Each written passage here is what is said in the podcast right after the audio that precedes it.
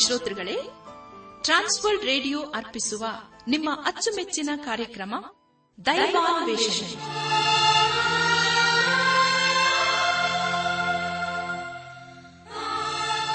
ನಮ್ಮ ದೈವಾನ್ವೇಷಣೆ ಕನ್ನಡ ಕಾರ್ಯಕ್ರಮವನ್ನು ಆಲಿಸಲು ಸಿದ್ಧರಾಗಿರುವ ನಮ್ಮ ನೆಚ್ಚಿನ ಶ್ರೋತೃ ಬಾಂಧವರಿಗೆ ಕ್ರಿಸ್ತೇಸುವಿನ ಹೆಸರಿನಲ್ಲಿ ಪ್ರೀತಿಯ ಸ್ವಾಗತ ಸುಸ್ವಾಗತ. ದೈವಾನ್ವೇಷಣೆ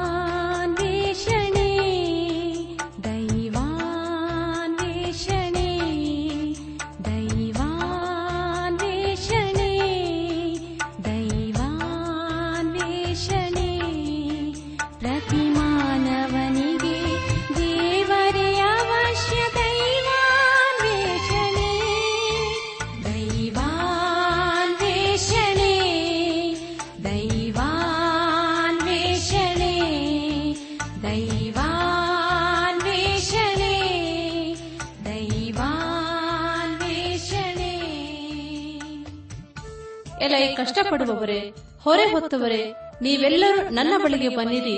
ನಾನು ನಿಮಗೆ ವಿಶ್ರಾಂತಿ ಕೊಡುತ್ತೇನೆ ಎಂದು ವಾಗ್ದಾನ ಮಾಡಿದ ಯೇಸುವಿನ ಸಂದೇಶ ಕೇಳಲು ಪ್ರೋತ್ಸಾಹಿಸುತ್ತೇವೆ. ಪ್ರಿಯರೇ, ದೈವಾನ್ವೇಷಣೆ ಕಾರ್ಯಕ್ರಮವನ್ನು ಆಲಿಸುವಾಗ ಹಲವಾರು ಪ್ರಶ್ನೆ, ಸಂದೇಹಗಳು ಮೂಡುವುದು ಸಹಜ. ಆದ್ದರಿಂದ ಕಾರ್ಯಕ್ರಮದ ಅಂತ್ಯದಲ್ಲಿ ಹೇಳುವ ವಿಳಾಸವನ್ನು ಸಂಪರ್ಕಿಸಬೇಕಾಗಿ ಕೋರುತ್ತೇವೆ.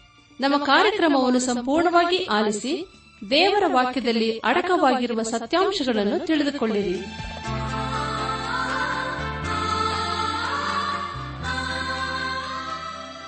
ಬನಿ ಪ್ರಿಯರೇ, ದೇವರ ವಾಕ್ಯವನ್ನು ಧ್ಯಾನ ಮಾಡುವ ಮುನ್ನ ದೇವಾದ ದೇವರ ಮುಂದೆ ಅಮ್ಮ ನಾವು ತಗ್ಗಿಸಿಕೊಂಡು ನಮ್ಮ ಶಿರವನ್ನು ಭಾಗಿಸಿ ನಮ್ಮ ಕಣ್ಣುಗಳನ್ನು ಮುಚ್ಚಿಕೊಂಡು ದೀನತೆಯಿಂದ ಪ್ರಾರ್ಥನೆ ಮಾಡೋಣ.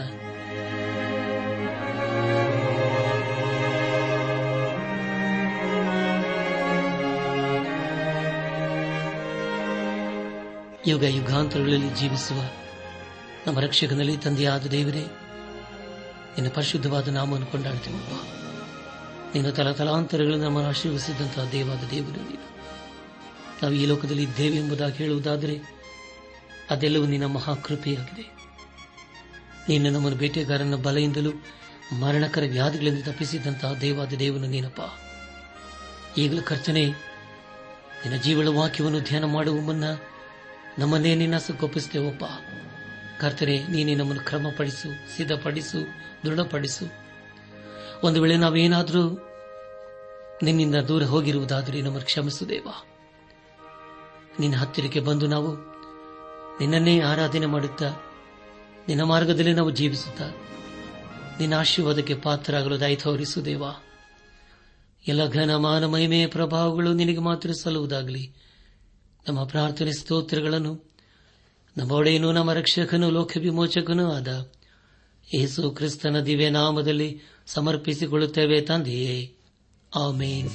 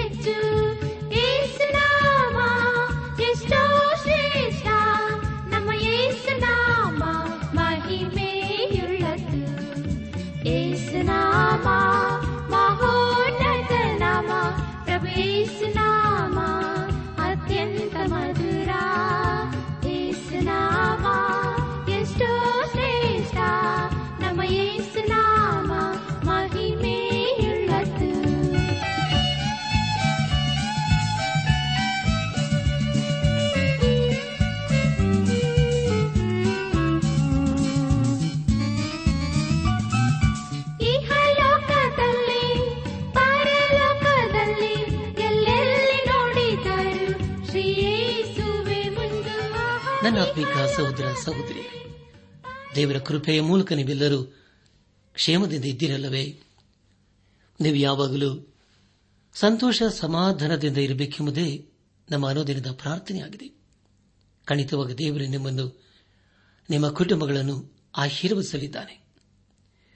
ಕಳೆದ ಕಾರ್ಯಕ್ರಮದಲ್ಲಿ ನಾವು ಎಚ್ಕೆಲ್ ಪ್ರವಾದನೆ ಗ್ರಂಥದ ಎರಡನೇ ಅಧ್ಯಾಯ, ಎರಡರಿಂದ ಮೂರನೇ ಅಧ್ಯಾಯದ ಇಪ್ಪತ್ತನೇ ವಚನದವರೆಗೆ ಧ್ಯಾನ ಮಾಡಿಕೊಂಡು, ಅದರ ಮೂಲಕ ನಮ್ಮ ನಿಜ ಜೀವಿತಕ್ಕೆ ಬೇಕಾದ ಅನೇಕ ಆತ್ಮೀಕ ಪಾಠಗಳನ್ನು ಕಲಿತುಕೊಂಡು ಅನೇಕ ರೀತಿಯಲ್ಲಿ ಆಶೀರ್ವಸಲ್ಪಟ್ಟಿದ್ದೇವೆ ಇದೆಲ್ಲ ದೇವರಾತ್ಮನ ಕಾರ್ಯ ಹಾಗೂ ಸಹಾಯವಾಗಿದೆ.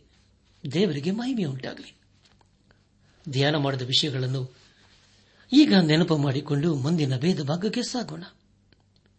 ಪರವಾದಿಯು ಪ್ರಬೋಧಿಸತಕ್ಕ ಜನರ ಮೂರ್ಖತನ ಹಾಗೂ ಪ್ರವಾದಿಗೆ ಅವಶ್ಯಕವಾದ ಸ್ಥೈರ್ಯ, ಪ್ರವಾದಿಯು ತನ್ನ ಉದ್ಯೋಗ ಸ್ಥಳಕ್ಕೆ ಸೇರಿದ್ದು ಹಾಗೂ ಪ್ರವಾದಿಯ ಮೇಲೆ ಬಿದ್ದ ಭಾರ ಏನು ಎಂಬುದಾಗಿ ಬಹಳ ಸ್ಪಷ್ಟವಾಗಿ ನಾವು ಧ್ಯಾನ ಮಾಡಿಕೊಂಡೆವು. ಧ್ಯಾನ ಮಾಡಿದಂತಹ ಎಲ್ಲ ಹಂತಗಳಲ್ಲಿ ದೇವಾದ ದೇವನೇ ನಮ್ಮ ನಡೆಸಿದನು, ದೇವರಿಗೆ ಮಹಿಮೆಯುಂಟಾಗಲಿ. ಇಂದು ನಾವು ಯಹೆಜ್ಗೆಲ್ ಪ್ರವಾದನೆ ಗ್ರಂಥದ ಮೂರನೇ ಅಧ್ಯಾಯ ಇಪ್ಪತ್ತೊಂದರಿಂದ ಐದನೇ ಅಧ್ಯಾಯದ ಹದಿನೇಳನೇ ವಚನದವರೆಗೆ ಧ್ಯಾನ ಮಾಡಿಕೊಳ್ಳೋಣ. ಪ್ರಿಯರೇ, ಈ ವಚನಗಳಲ್ಲಿ ಬರೆಯಲ್ಪಟ್ಟಿರುವಂತಹ ಮುಖ್ಯ ವಿಷಯಗಳು ಪ್ರವಾದಿಯ ವಾಗ್ಬಂಧನ, ಯರೂಸೆಲಮಿನ ಮುತ್ತಿಗೆಯ ಸೂಚನೆ, ಮುತ್ತಿಗೆಯನ್ನು ಸೆರೆಯನ್ನು ಅನುಭವಿಸಬೇಕಾದ ಕಾಲ ಸೂಚನೆ ಮುತ್ತಿಗೆಯಲ್ಲಿನ ಕೊರತೆ, ಸೆರೆಯಲ್ಲಿನ ಹೊಲೆ, ಇವುಗಳ ಸೂಚನೆ ಹಾಗೂ ಯರೂಸೆಲಮಿನವರ ದುರ್ಗತಿಯ ಸೂಚನೆ, ಕೊನೆಯದಾಗಿ ನಾಶನ ಸೂಚನೆಗಳ ವಿವರಣೆ ಎಂಬುದಾಗಿ. ಪ್ರಿಯ ದೇವ್ ಜನರೇ ಮುಂದೆ ಮುಂದೆ ನಾವು ಧ್ಯಾನ ಮಾಡುವಂತಹ ಎಲ್ಲ ಹಂತಗಳಲ್ಲಿ ದೇವರನ್ನು ಆತುಕೊಳ್ಳೋಣ. ಯಾಜ್ಗೆಲ್ ಪರವಾದಿನ ಗ್ರಂಥ ಮೂರನೇ ಅಧ್ಯಾಯ ಇಪ್ಪತ್ತೊಂದು ಹಾಗೂ ಇಪ್ಪತ್ತೆರಡನೇ ವಚನಗಳನ್ನು ಓದುವಾಗ, ನೀನು ಶಿಷ್ಟನನ್ನು ಪಾಪ ಮಾಡದಂತೆ ಎಚ್ಚರಿಸಿದ ಮೇಲೆ ಅವನು ಪಾಪ ಮಾಡದೆ ಹೋದರೆ ಎಚ್ಚರಗೊಂಡ ಕಾರಣ ಜೀವದಿಂದ ಉಳಿಯುವನು. ನೀನು ನಿನ್ನ ಪ್ರಾಣವನ್ನು ಉಳಿಸಿಕೊಂಡಿರುವೆ. ಅದೇ ಸ್ಥಳದಲ್ಲಿ ನಾನು ಯಹೋವನ ಆಸ್ಥ ಸ್ಪರ್ಶದಿಂದ ಪರವಶನಾಗಿರಲು ಆತನು ನನಗೆ ನೀನೆದ್ದು ಬಯಲುಸೀಮೆಗೆ ಹೊರಡು, ಅಲ್ಲಿ ನಾನು ನಿಮ್ಮೊಂದಿಗೆ ಮಾತಾಡುವನೆಂದು ಹೇಳಿದನು ಎಂಬುದಾಗಿ. ಪ್ರಿಯ ಸಹೋದರ, ಸಹೋದರಿಯರೇ, ಇಲ್ಲಿ ದೇವರು ಏಜ್ ಕೇಲನನ್ನು ಕಾವಲುಗಾರನನ್ನಾಗಿ ನೇಮಿಸುವುದಲ್ಲದೆ ಈಗ ತನ್ನ ಜನರಿಂದ ದೂರ ಹೋಗಲು ಹೇಳುತ್ತಿದ್ದಾನೆ. ಇಪ್ಪತ್ಮೂರನೇ ವಚನವನ್ನು ಓದುವಾಗ ನಾನಿದ್ದು ಬಯಲುಸೀಮೆಗೆ ಹೊರಟು ಹೋದಾಗ ಕೇಬಾರ್ ನದಿ ಹತ್ತಿರ ನನಗೆ ಮಹಿಮಾದ್ಭುತ ದರ್ಶನವು ಆದಂತೆ ಆಹಾ, ಅಲ್ಲಿಯೂ ಯಹೋವನ ಮಹಿಮೆಯು ಪ್ರತ್ಯಕ್ಷವಾಯಿತು. ಅದನ್ನು ನೋಡಿ ಅಡ್ಡ ಬಿದ್ದೇನು ಎಂಬುದಾಗಿ. ಕರ್ತನಲ್ಲಿ ಪ್ರಿಯರಾದವರೇ, ಏಜ್ಕೆಲ ಪರವಾದಿನ ಗ್ರಂಥದಲ್ಲಿ ದೇವರ ಮಹಿಮೆ ಅಥವಾ ತೇಜಸ್ಸಿನ ಕುರಿತು ಪದೇ ಪದೇ ಓದುತ್ತೇವೆ. ಹಾಗಾದರೆ ಪ್ರಿಯರೇ, ದೇವರ ತೇಜಸ್ಸು ಅಂದರೇನು? ದೇವರ ತೇಜಸ್ಸು ನಮಗೆ ಕಾಣಿಸುವುದಿಲ್ಲ ಎಂಬುದಾಗಿ ಅನೇಕರು ಹೇಳುತ್ತಾರೆ. ಆದರೆ ಪ್ರಿಯರೇ, ಅದು ಸುಳ್ಳು. ದೇವರ ಮಹಿಮೆಯು ನಮ್ಮ ಅನುಭವದಿಂದ ಕಾಣಲು ಸಾಧ್ಯ. ದೇವರ ಮಹಿಮೆಯ ಅಳತೆ ಎಷ್ಟು, ಉದ್ದ ಎಷ್ಟು ಎಂಬುದಾಗಿ ಕೀರ್ತನೆಗಳ ಪುಸ್ತಕ ಹತ್ತೊಂಬತ್ತು ಒಂದರಲ್ಲಿ ಹೀಗೆ ಓದುತ್ತೇವೆ. ಆಕಾಶವು ದೇವರ ಪ್ರಭಾವವನ್ನು ಪ್ರಚುರಪಡಿಸುತ್ತದೆ. ಗಗನವು ಆತನ ಕೈ ಕೆಲಸವನ್ನು ತಿಳಿಸುತ್ತದೆ ಎಂಬುದಾಗಿ. ನನ್ನಾತ್ಮಿಕ ಸಹೋದರ ಸಹೋದರಿಯರೇ, ದಯಮಾಡಿ ಸಮಯ ಮಾಡಿಕೊಂಡು ಏಷಾ ಪ್ರವಾದನೆ ಗ್ರಂಥ ಇಪ್ಪತ್ತೆಂಟನೇ ಅಧ್ಯಾಯ, ಮೊದಲನೇ ವಚನ. ಅರವತ್ಮೂರನೇ ಅಧ್ಯಾಯ, ಮೊದಲನೇ ವಚನ. ಹಾಗೂ ದಾನಿಯಲ ಪ್ರವಾದನೆ ಗ್ರಂಥ, ಐದನೇ ಅಧ್ಯಾಯ. ಹದಿನೆಂಟನೇ ವಚನಗಳನ್ನು ಓದಿಕೊಳ್ಳಬೇಕೆಂಬುದಾಗಿ ನಿಮ್ಮನ್ನು ನಾನು ಪ್ರೀತಿಯಿಂದ ಕೇಳಿಕೊಳ್ಳುತ್ತೇನೆ. ದೇವರ ಮಹಿಮೆಯನ್ನು ಪ್ರವಾದಿಯಾದ ಏಜ್ಕೆಲನ್ನು ಕಂಡನು. ನಮ್ಮ ಧ್ಯಾನವನ್ನು ಮುಂದುವರೆಸಿ. ಏಜ್ಕೆಲ್ ಪ್ರವಾದನೆ ಗ್ರಂಥ, ಮೂರನೇ ಅಧ್ಯಾಯ. ಇಪ್ಪತ್ನಾಲ್ಕನೇ ವಚನವನ್ನು ಓದುವಾಗ ದೇವರ ಆತ್ಮವು ನನ್ನೊಳಗೆ ಹೊಕ್ಕು, ನಾನು ಎದ್ದು ನಿಂತುಕೊಳ್ಳುವಂತೆ ಮಾಡಿದ ಮೇಲೆ ಆತನು ನನಗೆ ಹೇಗೆ ಹೇಳಿದನು, ನೀನು ಹೋಗಿ ನಿನ್ನ ಮನೆಯೊಳಗೆ ಅಡಗಿಕೋ ಎಂಬುದಾಗಿ. ನನ್ನ ಆತ್ಮಿಕ ಸಹೋದರ ಸಹೋದರಿಯರೇ ಹೆಚ್ಕೆಲನು ದೇವರು ಹೇಳಿದ್ದನ್ನು ಹೇಳುವುದಲ್ಲದೆ ದೇವರು ಹೇಳಿದ್ದನ್ನು ಮಾಡಬೇಕಾಗಿತ್ತು. ಇದರ ಕುರಿತು ದೇವರು ತನಗೆ ವಿರುದ್ಧವಾಗಿ ತಿರುಗಿ ಬೀಳುವ ಇಸ್ರಾಲರನ್ನು ಎಚ್ಚರಿಸಬೇಕಾಗಿತ್ತು. ನಮ್ಮ ಧ್ಯಾನವನ್ನು ಮುಂದುವರೆಸಿ. ಎಹೆಚ್ಕೆಲ್ ಪ್ರವಾದನೆ ಗ್ರಂಥ ಮೂರನೇ ಅಧ್ಯಾಯ, ಇಪ್ಪತ್ತಾರು ಹಾಗೂ ಇಪ್ಪತ್ತೇಳನೇ ವಚನಗಳನ್ನು ಓದುವಾಗ, ಇದಲ್ಲದೆ ನಿನ್ನ ನಾಲ್ಗೆಯೂ ಸೇದಿ ಹೋಗಿ, ನೀನು ಮುಖನಾಗಿರುವಂತೆ ಮಾಡುವೆನು. ನೀನು ಅವರನ್ನು ಖಂಡಿಸದಿರುವಿ. ಅವರು ದ್ರೋಹಿ ವಂಶದವರು. ನಾನು ನಿನ್ನೊಡನೆ ಮತ್ತೆ ಮಾತಾಡುವ ಕಾಲದಲ್ಲಿ ನಿನ್ನ ಬಾಯನ್ನು ಬಿಚ್ಚುವೆನು. ಆಗ ನೀನು ಅವರಿಗೆ ಕರ್ತನಾದ ಯಹು ನಿಂತೆನ್ನುತ್ತಾನೆ ಎಂದು ನುಡಿಯಬೇಕು. ಕೇಳುವವನು ಕೇಳಲಿ, ಕೇಳದವನು ಬಿಡಲಿ, ಅವರು ದ್ರೋಹದ ಜನವೇ ಎಂಬುದಾಗಿ. ಪ್ರಿಯ ದೇವ ಜನರೇ ನಿಮಗಾಗಿ ಮತ್ತೊಂದು ಸಾರಿ ಓದ್ತೇನೆ ಮೂರನೇ ಅಧ್ಯಾಯ, ಇಪ್ಪತ್ತಾರು ಹಾಗೂ ಇಪ್ಪತ್ತೇಳನೇ ವಚನಗಳು. ಇದಲ್ಲದೆ, ನಿನ್ನ ನಾಲ್ಗೆಯೂ ಸೇದಿ ಹೋಗಿ, ನೀನು ಮೂಖನಾಗಿರುವಂತೆ ಮಾಡುವೆನು. ನೀನು ಅವರನ್ನು ಖಂಡಿಸದಿರುವಿ ಅವರು ದ್ರೋಹಿ ವಂಶದವರು. ನಾನು ನಿನ್ನೊಡನೆ ಮತ್ತೆ ಮಾತಾಡುವ ಕಾಲದಲ್ಲಿ ನಿನ್ನ ಬಾಯಿಯನ್ನು ಬಿಚ್ಚುವೆನು. ಆಗ ನೀನು ಅವರಿಗೆ, ಕರ್ತನಾದ ಯಹೋ ನಿಂತೆನ್ನುತ್ತಾನೆ ಎಂದು ನುಡಿಯಬೇಕು. ಕೇಳುವವನು ಕೇಳಲಿ, ಕೇಳದವನು ಬಿಡಲಿ. ಅವರು ದ್ರೋಹದ ಜನವೇ ಎಂಬುದಾಗಿ. ಪ್ರಿಯ ದೇವಜನರೇ, ಇಲ್ಲಿ ನಾವು ಕರ್ತನಾದ ಯಹೋ ನಿಂತೆನ್ನುತ್ತಾನೆ ಎಂಬುದಾಗಿ ಓದಿಕೊಂಡಿದ್ದೇವೆ. ಎರಡನೇ ಅಧ್ಯಾಯ ಏಳನೇ ವಚನದಲ್ಲಿಯೂ ಹೀಗೆ ಓದಿಕೊಂಡಿದ್ದೇವೆ. ಅದೇನೆಂದರೆ, ಅವರು ಕೇಳಿದರೂ ಕೇಳಿ ಹೋದರೂ ನೀನು ನನ್ನ ಮಾತುಗಳನ್ನು ಅವರಿಗೆ ನೋಡಿ ಅವರು ದ್ರೋಹಿಗಳೇ ಹೌದು ಎಂಬುದಾಗಿ. ಪ್ರಿಯರಿ, ಈಗ ಏಜ್ ಕೆಲನು ತಾನು ಮಾಡಬೇಕಾಗಿರುವ ಮುಖ್ಯ ಕೆಲಸವನೆಂದರೆ, ಈಗ ಅವನು ದೇವರ ವಾಕ್ಯದ ಕುರಿತು ಇಸ್ರಾಲರಿಗೆ ಹೇಳಬೇಕಾಗಿದೆ. ಅದನ್ನು ದೇವರು ಅವನಿಗೆ ಒಪ್ಪಿಸಿದನು. ಇಲ್ಲಿಗೆ. ಎಲ್ ಪ್ರವಾದನ ಗ್ರಂಥದ ಮೂರನೇ ಅಧ್ಯಾಯವು ಮುಕ್ತಾಯವಾಯಿತು. ಇಲ್ಲಿವರೆಗೂ ದೇವಾದ ದೇವನೇ ನಮ್ಮ ನಡೆಸಿದನು. ದೇವರಿಗೆ ಮಹಿಮೆಯುಂಟಾಗಲಿ ನಾಲ್ಕು ಹಾಗೂ ಐದನೇ ಅಧ್ಯಾಯಗಳಲ್ಲಿ ಜನರಿಗೆ ಅನೇಕ ದುಷ್ಟಾಂತ ಹಾಗೂ ಸೂಚನೆಗಳ ಕುರಿತು ಜನರನ್ನು ಎಚ್ಚರಿಸಬೇಕಾಗಿದೆ. ಇಲ್ಲಿಯವರೆಗೆ ಯರುಸಲಿಮು ನಾಶವಾಗಿಲ್ಲ. ಸುಳ್ಳು ಪ್ರವಾದಿಗಳು ಇಸ್ರಾಲರಿಗೆ ಹೇಳಿದೆನೆಂದರೆ ನೀವು ಯಾವಾಗಲೂ ಸಮಾಧಾನದಿಂದ ಇರುತ್ತೀರಿ ಎಂಬುದಾಗಿ ಮತ್ತೊಬ್ಬರಿಗೆ ಹೇಳಿದ್ದೇನೆಂದರೆ ಸರಿಯಿಂದ ಬಿಡಿಸಲ್ಪಟ್ಟು ಮತ್ತೆ ನಿಮ್ಮ ದೇಶಕ್ಕೆ ಅತಿ ಶೀಘ್ರವಾಗಿ ಹೋಗುತ್ತೀರಿ ಎಂಬುದಾಗಿ. ಆದರೆ ಪ್ರಿಯರೇ, ಇಲ್ಲಿ ಏಜ್ಗೆಲನು ಎರೆಮೀನ ಮಾತನ್ನು ದೃಢಪಡಿಸಿ, ಇಸ್ರಾಯೇಲರು ತಮ್ಮ ದೇಶಕ್ಕೆ ಬರುವುದಿಲ್ಲ, ಹಾಗೂ ಯರುಸಲೆಮು ನಾಶವಾಗುತ್ತದೆ ಎಂಬುದಾಗಿ ಹೇಳುತ್ತಿದ್ದಾನೆ. ಮುಂದೆ ಮುಂದೆ ನಾವು ಯರುಸೆಲೆಮಿಗೆ ಆಗುವ ನ್ಯಾಯ ತೀರ್ಪಿನ ಕುರಿತು ತಿಳಿದುಕೊಳ್ಳುತ್ತೇವೆ. ಪರವಾದ್ಯದ ಹೇಚಿಕೆಯನ್ನು ಅವರಿಗೆ ಹೇಳಿದ್ದೇನೆಂದಿರಿ, ನೀವು ಸಮಾಧಾನದಿಂದ ಜೀವಿಸುವುದಿಲ್ಲ ಎಂಬುದಾಗಿ. ಮತ್ತು ಹೇಳಿದ್ದೇನೆಂದರೆ, ಯರುಸೆಲೆಮು ನಾಶವಾಗುತ್ತದೆ ಎಂಬುದಾಗಿ. ಅಪೋಸ್ತನ ಪೌಲನು ತೆಸಲೋನಿಕ ಸಭೆಗೆ ಬರೆದ ಮೊದಲನೇ ಪತ್ರಿಕೆ, ಐದನೇ ಅಧ್ಯಾಯ, ಮೂರನೇ ವಚನದಲ್ಲಿ ಹೀಗೆ ಬರೆಯುತ್ತಾನೆ, ಸಮಾಧಾನವಾಗಿಯೂ, ನಿರ್ಭಯವಾಗಿಯೂ ಇರುತ್ತೇವೆಂದು ಜನರು ಹೇಳುತ್ತಿರುವಾಗಲೇ ಅವರ ಮೇಲೆ ನಾಶೀನವು ಗರ್ಭಿಣಿಗೆ ಪ್ರಸವ ವೇದನೆ ಬರುವ ಪ್ರಕಾರ ಬರುವುದು ಅವರು ಹೇಗೂ ತಪ್ಪಿಸಿಕೊಳ್ಳಲಾರರು ಎಂಬುದಾಗಿ. ನನ್ನಾತ್ಮಿಕ ಸಹೋದರ, ಸಹೋದರಿಯರಿ, ಸಮಾಧಾನ ಬೇಕಾದರೆ ಅದು ಸಮಾಧಾನ ಪ್ರಭುವಾದ ಯೇಸು ಕ್ರಿಸ್ತನ ಮಾತ್ರ ಸಾಧ್ಯ. ಏಜ್ಕೆಲ್ ಪರವಾದನೆ ಗ್ರಂಥ ನಾಲ್ಕನೇ ಅಧ್ಯಾಯ ಒಂದರಿಂದ ಮೂರನೇ ವಚನಗಳನ್ನು ಓದುವಾಗ, ನರಪುತ್ರನೇ, ನೀನು ಒಂದು ಚದರ ಬಿಲ್ಲೆಯನ್ನು ತೆಗೆದುಕೊಂಡು ನಿನ್ನ ಮುಂದೆ ಇಟ್ಟು ಅದರಲ್ಲಿ ಪಟ್ಟಣದ ನಕ್ಷೆಯನ್ನು ಅಂದರೆ ಯರುಸೆಲಮಿನ ನಕ್ಷೆಯನ್ನು ಬರೆದು ಆ ನಕ್ಷೆಯ ಸುತ್ತಮುತ್ತಲೂ ದಿಬ್ಬ ಹಾಕಿ ಒಟ್ಟು ಕಟ್ಟಿ ಪಾಳೆಗಳನ್ನು ಮಾಡಿ ಬಿತ್ತಿ ಭೇದಕ ಯಂತ್ರಗಳನ್ನು ನಿಲ್ಲಿಸಿ ಅದನ್ನು ಮುತ್ತು. ಆಮೇಲೆ ಕಬ್ಬಿಣದ ಹಂಚನ್ನು ತೆಗೆದುಕೊಂಡು ಅದನ್ನು ನಿನಗೂ ಆ ಪಟ್ಟಣಕ್ಕೂ ಮಧ್ಯೆ ಕಬ್ಬಿಣದ ಗೋಡೆಯನ್ನಾಗಿ ನಿಲ್ಲಿಸಿ ಆ ಪಟ್ಟಣದ ಮೇಲೆ ದೃಷ್ಟಿಯಿಡು. ಅದು ಮುತ್ತಲ್ಪಡುವುದು. ನೀನು ಅದನ್ನು ಮುತ್ತಿದಂತಾಗುವುದು. ಇದು ಇಸ್ರಾಯೇಲ್ ವಂಶದವರಿಗೆ ಗುರುತು ಎಂಬುದಾಗಿ. ಪ್ರಿಯರೇ, ಯರುಸೆಲೆಮು ನಾಶವಾಗುವುದನ್ನು ಯಾರಿಂದಲೂ ತಪ್ಪಿಸಲು ಸಾಧ್ಯವಿಲ್ಲ. ಅದು ನಾಶವಾಗಲೇಬೇಕು. ಇಲ್ಲಿ ನಾವು ಕಬ್ಬಿಣದ ಹಂಚು ಎಂಬುದಾಗಿ ಓದಿಕೊಂಡಿದ್ದೇವೆ. ಮುಂದೆ ನಾವು ದೇವರ ನ್ಯಾಯತೀರ್ಪು ಹೇಗೆ ಬರುತ್ತದೆ ಎಂಬುದಾಗಿ ತಿಳಿದುಕೊಳ್ಳಲಿದ್ದೇವೆ ಜನರ ಬಹು ಕಷ್ಟ ಸಂಕಷ್ಟಗಳನ್ನು ಅನುಭವಿಸಬೇಕಾಗುತ್ತದೆ. ನಮ್ಮ ಧ್ಯಾನವನ್ನು ಮುಂದುವರೆಸಿ.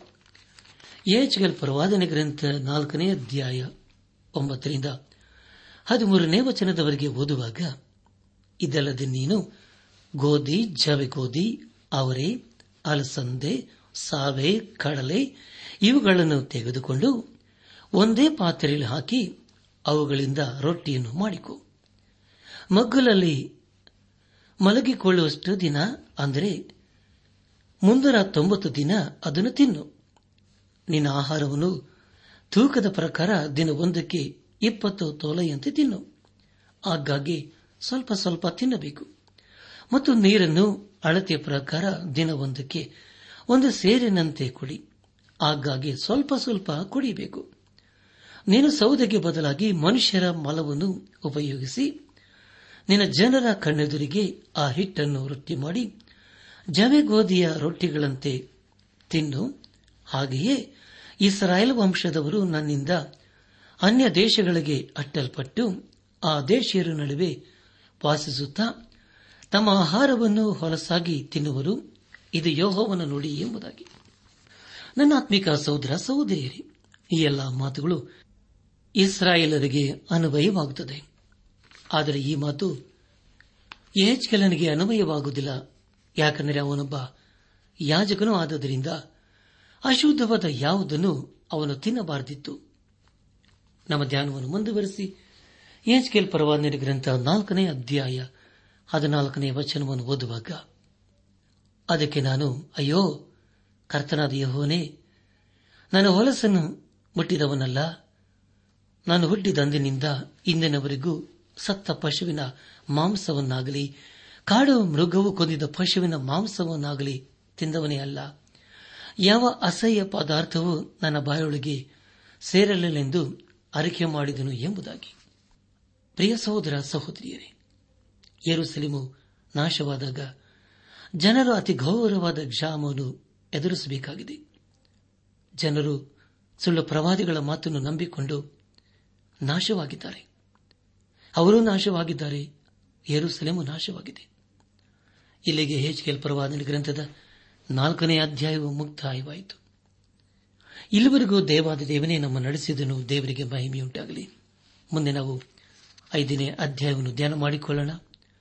ಈ ಅಧ್ಯಾಯದಲ್ಲಿ ಪ್ರವಾದಿಯು ತನ್ನ ತಲೆಯನ್ನು, ಗಡ್ಡವನ್ನು ಬೋಳಿಸಿಕೊಳ್ಳುವುದರ ಕುರಿತು ತಿಳಿಕೊಳ್ಳುತ್ತೇವೆ. ಐದನೇ ಅಧ್ಯಾಯ ಪ್ರಾರಂಭದ ಮೂರು ವಚನಗಳಲ್ಲಿ ಹೀಗೆ ಓದುತ್ತೇವೆ. ನರಪುತ್ರನೇ, ಹದವಾದ ಖಡ್ಗವನ್ನು ತೆಗೆದುಕೊಂಡು ಶೌರಕನ ಕತ್ತಿಯನ್ನಾಗಿ ಉಪಯೋಗಿಸಿ ನಿನ್ನ ತಲೆಯನ್ನು, ಗಡ್ಡವನ್ನು ಬೋಳಿಸಿಬಿಟ್ಟು ತ್ರಾಸನ ತಂದು ಅದರಿಂದ ಆ ಕೂದಲನ್ನು ಸರಿಯಾಗಿ ಮೂರು ಭಾಗ ಮಾಡು. ಮುತ್ತಿಗೆಯ ದಿನಗಳು ತೀರಿದ ಕೂಡಲೇ ಕೂದಲಿನ ಒಂದು ಭಾಗವನ್ನು ಪಟ್ಟಣದ ಮಧ್ಯದೊಳಗೆ ಬೆಂಕಿಯಲ್ಲಿ ಸುಡು. ಇನ್ನೊಂದು ಭಾಗವನ್ನು ತೆಗೆದುಕೊಂಡು ಪಟ್ಟಣದ ಸುತ್ತಲೂ ಖಡ್ಗದಿಂದ ಕಡಿ. ಮತ್ತೊಂದು ಭಾಗವೊಂದು ಗಾಳಿಗೆ ತೂರು. ಹಾಗೆಯೇ ನಾನು ನನ್ನ ಜನರ ಹಿಂದೆ ಕತ್ತಿಯನ್ನು ಬೀಸುವೆನು. ಆಗ ಕಡೆಯ ಭಾಗದಲ್ಲಿ ಉಳಿಸಿಕೊಂಡ ಕೆಲವು ಕೂದಲನ್ನು ನಿನ್ನ ಮೇಲಂಗಿಯ ಅಂಚಿನಲ್ಲಿ ಕಟ್ಟು ಎಂಬುದಾಗಿ. ಪ್ರಿಯ ದೇವಜನರೇ, ತಲೆಗೂದಲನ್ನು ಗಡ್ಡವನ್ನು ಬೋಳಿಸಿಕೊಳ್ಳುವ ವಿಷಯ ಯಾಜಕನಿಗೆ ಅದೊಂದು ಹೊಸ ಸಂಗತಿ. ಈಗ ಎಲ್ಲರ ಮುಂದೆ ಪ್ರವಾದಿಯು, ಯಾಜಕನಾದ ಯೇಚ್ಕಲನು ತನ್ನ ತಲೆಗೂದಲನ್ನು ಗಡ್ಡವನ್ನು ಬೋಳಿಸಿಕೊಳ್ಳುತ್ತಾನೆ. ಬೋಳಿಸಿದ ನಂತರ ಆ ಕೂದಲನ್ನು ಮೂರು ಭಾಗ ಮಾಡಿ, ಏನು ಮಾಡುತ್ತಾನೆ ಎಂಬುದಾಗಿ ಎರಡು ಹಾಗೂ ಮೂರನೇ ವಚನಗಳಲ್ಲಿ ಈಗಾಗಲೇ ನಾವು ತಿಳ್ಕೊಂಡಿದ್ದೇವೆ. ಪ್ರಿಯರೇ, ಮೊದಲದಾಗಿ, ಮೊದಲೇ ಭಾಗವನ್ನು ಪಟ್ಟಣದ ಮಧ್ಯದೊಳಗೆ ಬೆಂಕಿಯಲ್ಲಿ ಸುಡುತ್ತಾನೆ. ಅಂದರೆ ಜನರು ಯರೂಸಲೇಮಿನ ಮಧ್ಯದಲ್ಲಿ ಸಿಕ್ಕಿ ಹಾಕಿಕೊಂಡು ಅದರಲ್ಲಿ ಸುಡಲ್ಪಡುತ್ತಾರೆ ಎಂದು ಅರ್ಥ. ಅದರಂತೆಯೇ ಮುಂದೆ ಆಯಿತು. ಹಾಗೂ ಎರಡು ಹಾಗೂ ಮೂರನೇ ಸಂಗತಿಯು ಪಟ್ಟಣದ ಸುತ್ತಲೂ ಖಡ್ಗದಿಂದ ಕಡಿ ಮತ್ತೊಂದು ಭಾಗವೊಂದು ಗಾಳಿಗೆ ತೋರಿ ಎಂಬುದಾಗಿ ಓದಿಕೊಂಡಿದ್ದೇವೆ. ಇದರ ಅರ್ಥವೇನೆಂದರೆ ಜನರು ಕತ್ತಿಗೆ ಬಲಿಯಾಗುತ್ತಾರೆ, ಉಳಿದವರು ಚದರಿ ಹೋಗುತ್ತಾರೆ ಎಂಬುದಾಗಿ. ಪ್ರೇರೆ, ಈ ಎಲ್ಲಾ ಸಂಗತಿಗಳು ಎಂಥ ಭಯಂಕರವಾದಂತಹ ವಿಷಯವಲ್ಲವೇ? ನಮ್ಮ ಧ್ಯಾನವನ್ನು ಮುಂದುವರೆಸಿ. ಎಚ್ ಕೆಲ್ ಪ್ರವಾದನೆ ಗ್ರಂಥ ಐದನೇ ಅಧ್ಯಾಯ ಹನ್ನೆರಡನೇ ವಚನವನ್ನು ಓದುವಾಗ, ನಿನ್ನಲ್ಲಿನ ಮೂರನೇ ಒಂದು ಭಾಗದವರು ವ್ಯಾಧಿಯಿಂದ ಸಾಯುವರು. ನಿನ್ನ ಮಧ್ಯದಲ್ಲಿ ಕ್ಷಾಮದಿಂದ ನಾಶವಾಗುವರು. ಇನ್ನೊಂದು ಭಾಗದವರು ನಿನ್ನ ಸುತ್ತಲೂ ಖಡ್ಗದಿಂದ ಹತ್ತರಾಗುವರು ಮತ್ತೊಂದು ಭಾಗದವರನ್ನು ನಾನು ಎಲ್ಲಾ ಕಡೆಯ ಗಾಳಿಗೂ ತೋರಿ ಅವರ ಹಿಂದೆ ಕತ್ತಿಯನ್ನು ಬೀಸುವೆನು ಎಂಬುದಾಗಿ. ಪ್ರಿಯ ದೇವಜನರೇ, ನಿಮಗಾಗಿ ಮತ್ತೊಂದು ಸಾರಿ ಉತ್ತನೆ ದಯಮಾಡಿ ಕೇಳಿಸಿಕೊಳ್ಳ್ರಿ. ಯಹಜ್ಗೆಲ್ ಪರವಾನರಿ ಗ್ರಂಥ ಐದನೇ ಅಧ್ಯಾಯ ಹನ್ನೆರಡನೇ ವಚನ. ನಿನ್ನಲ್ಲಿನ ಮೂರನೇ ಒಂದು ಭಾಗದವರು ವ್ಯಾಧಿಯಿಂದ ಸಾಯುವರು. ನಿನ್ನ ಮಧ್ಯದಲ್ಲಿ ಕ್ಷಾಮದಿಂದ ನಾಶವಾಗುವರು. ಇನ್ನೊಂದು ಭಾಗದವರು ನಿನ್ನ ಸುತ್ತಲೂ ಖಡ್ಗದಿಂದ ಹತರಾಗುವರು. ಮತ್ತೊಂದು ಭಾಗದವರನ್ನು, ನಾನು ಎಲ್ಲಾ ಕಡೆಯ ಗಾಳಿಗೂ ತೋರಿ ಅವರ ಹಿಂದೆ ಕತ್ತಿಯನ್ನು ಬೇಸುವೆನು ಎಂಬುದಾಗಿ. ಕರ್ತನ ಪ್ರಿಯರಾದವರೇ, ಈ ಸಂದೇಶವನ್ನು ಏಜ್ಗೆಲನು ಇಸರಾರರಿಗೆ ಸಾರಿ ಹೇಳಿದನು. ಅದನ್ನು ಅವರು ಸ್ಪಷ್ಟವಾಗಿ ಕೇಳಿಸಿಕೊಳ್ಳಬೇಕಾಗಿತ್ತು. ನಮ್ಮ ಧ್ಯಾನವನ್ನು ಮುಂದುವರೆಸಿ ಏಜ್ಗಲ್ ಪ್ರವಾದನೆ ಗ್ರಂಥ ಐದನೇ ಅಧ್ಯಾಯ ಹದಿನೇಳನೇ ವಚನವನ್ನು ಓದುವಾಗ, ನಿನ್ನ ಜೀವನಾಧಾರವನ್ನು ಮುರಿದು ಹಾಕುವೆನು ನಾನು ಕಳಿಸುವ ಕ್ಷಾಮವು, ದುಷ್ಟ ಮೃಗಗಳು ನಿನಗೆ ಪುತ್ರ ಶೋಕವನ್ನುಂಟು ಮಾಡುವು ವ್ಯಾಧಿಯು, ರಕ್ತ ಪ್ರವಾಹವು ನಿನ್ನಲ್ಲಿ ವ್ಯಾಪಿಸುವು. ನಿನ್ನನ್ನು ಖಡ್ಗಕ್ಕೆ ತುತ್ತು ಮಾಡುವೆನು. ಇದು ಯಹೋವನಾದ ನನ್ನ ನುಡಿ ಎಂಬುದಾಗಿ. ನನ್ನ ಆತ್ಮಿಕ ಸಹೋದರ ಸಹೋದರಿಯರೇ, ದಯಮಾಡಿ ಗಮನಿಸಿ. ಕೆಲನು ಜನರನ್ನು ಎಷ್ಟು ಎಚ್ಚರಿಸಿದರೂ ಅದರಿಂದ ಯಾವ ಪ್ರಯೋಜನವಾಗಲಿಲ್ಲ. ಏರುಸಲಮಿನ ನಾಶನ ಹಾಗೂ ಜನರು ಯಾವ ರೀತಿಯಲ್ಲಿ ಹಾಳದರು ಎಂಬ ವಿಷಯವು ನಮಗೂ ಒಂದು ಎಚ್ಚರಿಕೆ ಮಾತಾಗಿದೆ ಹಾಗೂ ದೈವಿಕ ನ್ಯಾಯ ತೀರ್ಪಾಗಿದೆ ಪ್ರಿಯರೇ, ಕೆಲವರು ಮಾತ್ರ ದೇವರ ವಾಕ್ಯದ ಬೆಳಕಿನಲ್ಲಿ ಜೀವಿಸಲು ಇಷ್ಟಪಡುತ್ತಾರೆ. ಆದರೆ ಅನೇಕರು ದೇವರ ವಾಕ್ಯವನ್ನು ಇಷ್ಟಪಡುವುದಿಲ್ಲ. ಅಂದು ಯರುಸಲೀಮಿನವರಿಗೆ ತಿಳಿಸಿದ ಹಾಗೆ, ಇಂದು ದೇವರು ತನ್ನ ಜೀವಳ ವಾಕ್ಯಗಳ ಮೂಲಕ ನಮ್ಮನ್ನು ಕೂಡ ಎಚ್ಚರಿಸುತ್ತಿದ್ದಾನೆ. ನಮ್ಮ ಮೇಲೆ ದೇವರ ನ್ಯಾಯ ತೀರ್ಪು ಬರುವುದಕ್ಕೆ ಮುಂಚಿತವಾಗಿ ನಾವು ದೇವರ ಕಡೆಗೆ ತಿರುಗಿಕೊಳ್ಳಬೇಕು. ಪಾಪದ ಜೀವಿತಕ್ಕೆ ಬೆನ್ನು ಹಾಕಬೇಕು. ನಾಳೆ ನಾನು ದೇವರ ಕಡೆಗೆ ತಿರುಗಿಕೊಳ್ಳುತ್ತೇನೆ ಎಂಬುದಾಗಿ ಹೇಳಿದರೆ ಒಂದು ವೇಳೆ ಅದು ಬಹು ತಡವಾದೀತು. ಅಪ್ಪಸನದ ಪೌಲನು ಕೊರಿಂತ ಸಭೆಗೆ ಬರೆದಂತಹ ಎರಡನೇ ಪತ್ರಿಕೆ ಆರನೇ ಅಧ್ಯಾಯ ಎರಡನೇ ವಚನದಲ್ಲಿ ಹೀಗೆ ಬರೆಯುತ್ತಾನೆ, ಪ್ರಸನ್ನತೆಯ ಕಾಲದಲ್ಲಿ ನಿನ್ನ ಮನವಿಯನ್ನು ಕೇಳಿದೆನು ರಕ್ಷಣೆಯ ದಿನದಲ್ಲಿ ನಿನಗೆ ಸಹಾಯ ಮಾಡಿದೆನೆಂದು ಎಂದು ದೇವರು ಹೇಳುತ್ತಾನಲ್ಲ? ಈಗಲೇ ಆ ಪ್ರಸನ್ನತೆ ಕಾಲ. ಇದೇ ಆ ರಕ್ಷಣೆಯ ದಿನ ಎಂಬುದಾಗಿ. ಪ್ರಿಯ ದೇವಜನರೇ, ದೇವರ ಕಡೆಗೆ ತಿರುಗಿಕೊಳ್ಳುವ ಸಮಯನು ಮುಂದೂಡುವುದು ಬೇಡ. ಇದು ಒಂದೇ ಒಂದು ಜೀವಿತ, ಇದು ಬೇಗನೆ ಗತಿಸಿ ಹೋಗುತ್ತದೆ. ಆದುದರಿಂದ ಸಮಯ ಇರುವಾಗಲೇ ಜೀವವಿರುವಾಗಲೇ ದೇವರ ಕಡೆಗೆ ತಿರುಗಿಕೊಂಡು ಆತನ ಆಶೀರ್ವಾದಕ್ಕೆ ಪಾತ್ರರಾಗೋಣ. ದೇವರಿಗೆ ಸ್ತೋತ್ರವಾಗಲಿ. ಇಲ್ಲಿಗೆ ಏಜ್ಕೆಲ್ ಪ್ರವಾದನೆ ಗ್ರಂಥದ ಐದನೇ ಅಧ್ಯಾಯವು ಮುಕ್ತಾಯವಾಯಿತು. ಇಲ್ಲಿವರೆಗೂ ದೇವಾದ ದೇವನೇ ನಮ್ಮ ನಡೆಸಿದನು. ದೇವರಿಗೆ ಮಹಿಮೆಯುಂಟಾಗಲಿ ಈಗ ನಾವು ಹೇಜ್ಗೆಲ್ ಪ್ರವಾದನೆ ಗ್ರಂಥದ ಆರನೇ ಅಧ್ಯಯದ ಕಡೆಗೆ ನಮ್ಮ ಗಮನವನ್ನು ಹರಿಸೋಣ. ಏಜ್ಕೆಲನ ಪ್ರವಾದನ ಗ್ರಂಥವು ಕ್ರಮಬದ್ದವಾಗಿ ಬರೆಯಲ್ಪಟ್ಟಿದೆ. ಇಲ್ಲಿವರೆಗೆ ಯರೂಸೆಲೆಮಿನ ಕುರಿತು ಹೇಳಿದ ಪ್ರವಾದನೆ ಕುರಿತು ಕೇಳಿಸಿಕೊಂಡಿದ್ದೇವೆ. ಈಗ ಪ್ರವಾದಿಯು ತನ್ನ ಗಮನವನ್ನು ಇಸ್ರಾಯೇಲರ ದೇಶದ ಕಡೆಗೆ ತಿರುಗಿಸುತ್ತಾನೆ. ದೇವರ ನ್ಯಾಯ ತೀರ್ಪು ಇಡೀ ದೇಶದ ಮೇಲೆ ಬರಲಿದೆ. ಅರಸನಾದ ನೆಬಕತ್ ನೇಚರಲು ಇಸ್ರಾಯೇಲರನ್ನು ಸರಿಯಾಗಿ ತೆಗೆದುಕೊಂಡು ಹೋದ ಎರಡನೇ ಗುಂಪಿನಲ್ಲಿ ಏಜ್ಕೆಲನಿದ್ದನು. ಅಲ್ಲಿ ಅವರು ಗುಲಾಮರಾಗಿ ಅವರ ವ್ಯವಸಾಯದಲ್ಲಿಯೂ ಎಲ್ಲ ಕೆಲಸ ಕಾರ್ಯಗಳಲ್ಲಿ ಬಿಟ್ಟೇ ಕೆಲಸ ಮಾಡುತ್ತಿದ್ದರು. ಅವರಲ್ಲಿ ಅನೇಕರು ಅಲ್ಲಿಯೇ ಉಳಿದುಕೊಂಡರು. ಸುಳ್ಳು ಪ್ರವಾದಿಗಳು ಜನರಿಗೆ ಸುಳ್ಳು ಸುಳ್ಳಾಗಿ ಪ್ರವಾದಿಸಿ ನಿಮಗೇನೂ ಆಗುವುದಿಲ್ಲ. ಮತ್ತೆ ಯೆರೂಸಲೇಮಿಗೆ ಅತಿ ಶೀಘ್ರವಾಗಿ ಹಿಂದಿರುಗುತ್ತೀರಿ ಎಂಬುದಾಗಿ ಹೇಳುತ್ತಿದ್ದರು. ಜನರು ಯೇಜ್ಕಲನ ಮಾತನ್ನು ಎರೆಮೀನ ಮಾತನ್ನು ಕೇಳದೆ ಸುಳ್ಳು ಪ್ರವಾದಿಗಳ ಮಾತನ್ನು ಚೆನ್ನಾಗಿ ಕೇಳುತ್ತಿದ್ದರು ಪ್ರಿಯ ದೇವಜನರೇ, ಆರು ಹಾಗೂ ಏಳನೇ ಅಧ್ಯಾಯಗಳಲ್ಲಿ ದೇವರ ನ್ಯಾಯತೀರ್ಪಿನ ಎರಡು ಸಂದೇಶಗಳ ಕುರಿತು ತಿಳಿದುಕೊಳ್ಳುತ್ತೇವೆ ಇಸ್ರಾಲರಲ್ಲಿ ಈಗ ದೇವರು ಆಸೆ ಪಡುವ ಆರಾಧನೆ ಪ್ರಾರಂಭವಾಗಿದೆ. ಅದರ ಕುರಿತು ಏಜ್ಗೆಲನ್ನು ಎಚ್ಚರಿಸಿ ಖಂಡಿಸುತ್ತಾನೆ. ಆರನೇ ಅಧ್ಯಾಯದಲ್ಲಿ ಏಜ್ಗೆಲನು ಯಾವ ರೀತಿಯಾಗಿ ಖಂಡಿಸುತ್ತಾನೆ ಎಂಬುದಾಗಿ ಮುಂದಿನ ಕಾರ್ಯಕ್ರಮದಲ್ಲಿ ತಿಳ್ಕೊಳ್ಳೋಣ. ದಯಮಾಡಿ ಏಜ್ಗೆಲ ಪರವಾನರ ಗ್ರಂಥದ ಆರು ಹಾಗೂ ಏಳನೇ ಅಧ್ಯಾಯಗಳನ್ನು ಓದಿಕೊಂಡು ಧ್ಯಾನಿಸುವುದಕ್ಕಾಗಿ ಸಿದ್ದರಾಗಬೇಕೆಂಬುದಾಗಿ ನಿಮ್ಮನ್ನು ನಾನು ಪ್ರೀತಿಯಿಂದ ಕೇಳಿಕೊಳ್ಳುತ್ತೇನೆ. ದೇವರಿಗೆ ಮಹಿಮೆಯುಂಟಾಗಲಿ ಈ ಸಂದೇಶವನ್ನು ಆಲಿಸುತ್ತಿರುವ ನನ್ನ ಆತ್ಮಿಕ ಸಹೋದರ ಸಹೋದರಿಯರೇ, ದೇವರು ಪ್ರೀತಿ ಸ್ವರೂಪನು ಅದೇ ಸಮಯದಲ್ಲಿ ದಹಿಸುವ ಅಗ್ನಿಯಾಗಿದ್ದಾನೆ. ಯಾರು ಆತನ ಮಾತಿಗೆ ವಿಧೇಯರಾಗಿ ಜೀವಿಸುತ್ತಾರೋ ಅವರ ಆಶೀರ್ವಾದ ನಿಧಿಯಾಗುತ್ತಾರೆ. ಯಾರು ಆತನ ಮಾತಿಗೆ ಅವಿಧೇಯರಾಗುತ್ತಾರೋ ಅವರು ಶಾಪಗ್ರಸ್ತರಾಗುತ್ತಾರೆ. ಆದುದರಿಂದ ನಮ್ಮ ಜೀವಿತದಲ್ಲಿ ದೇವರ ವಾಕ್ಯಕ್ಕೆ ಅಧೀನರಾಗಿ ವಿಧೇಯರಾಗಿ ಜೀವಿಸುತ್ತಾ ಆತನ ಆಶೀರ್ವಾದಕ್ಕೆ ನಾವು ಪಾತ್ರರಾಗೋಣ. ಆಗಾಗುವಂತೆ ತಂದೆಯಾದ ದೇವರು ಯೇಸು ಕ್ರಿಸ್ತನ ಮೂಲಕ ನಮ್ಮೆಲ್ಲರನ್ನು ಆಶೀರ್ವದಿಸಿ ನಡೆಸಲಿ.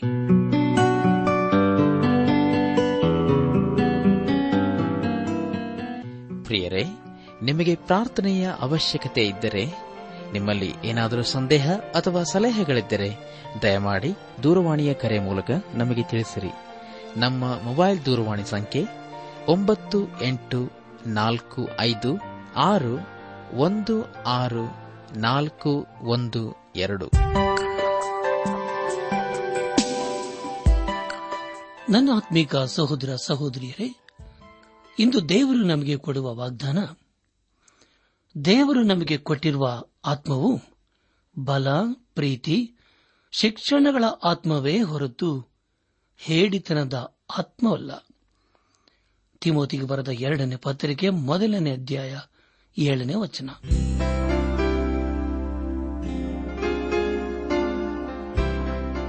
ಪ್ರಿಯರೇ, ಇದುವರೆಗೂ ಆಲಿಸಿದ ದೈವಾನ್ವೇಷಣೆ ಕಾರ್ಯಕ್ರಮವು ನಿಮ್ಮ ಮನಸ್ಸಿಗೆ ಸಮಾಧಾನ, ಸಂತೋಷ ನೀಡಿದೆ ಎಂದು ನಾವು ನಂಬುತ್ತೇವೆ. ನಮ್ಮೆಲ್ಲರ ಸೃಷ್ಟಿಕರ್ತನಾದ ಏಸು ನಮ್ಮೊಂದಿಗೆ ಸದಾ ಇರುವಾತನಾಗಿದ್ದಾನೆ. ನಿಮ್ಮ ಚಿಂತೆ, ದುಃಖ, ಕಾಯಿಲೆ, ಕಷ್ಟಗಳ ಪರಿಹಾರಕ್ಕಾಗಿ ಆತನ ಹೆಸರಿನಲ್ಲಿ ಪ್ರಾರ್ಥಿಸಿರಿ. ನೀವು ನಮ್ಮ ವಿಳಾಸಕ್ಕೆ ಸಂಪರ್ಕಿಸುವುದಾದರೆ ನಾವು ನಿಮಗಾಗಿ ಪ್ರಾರ್ಥಿಸುತ್ತೇವೆ ಹಾಗೂ ಉತ್ತರಿಸುತ್ತೇವೆ.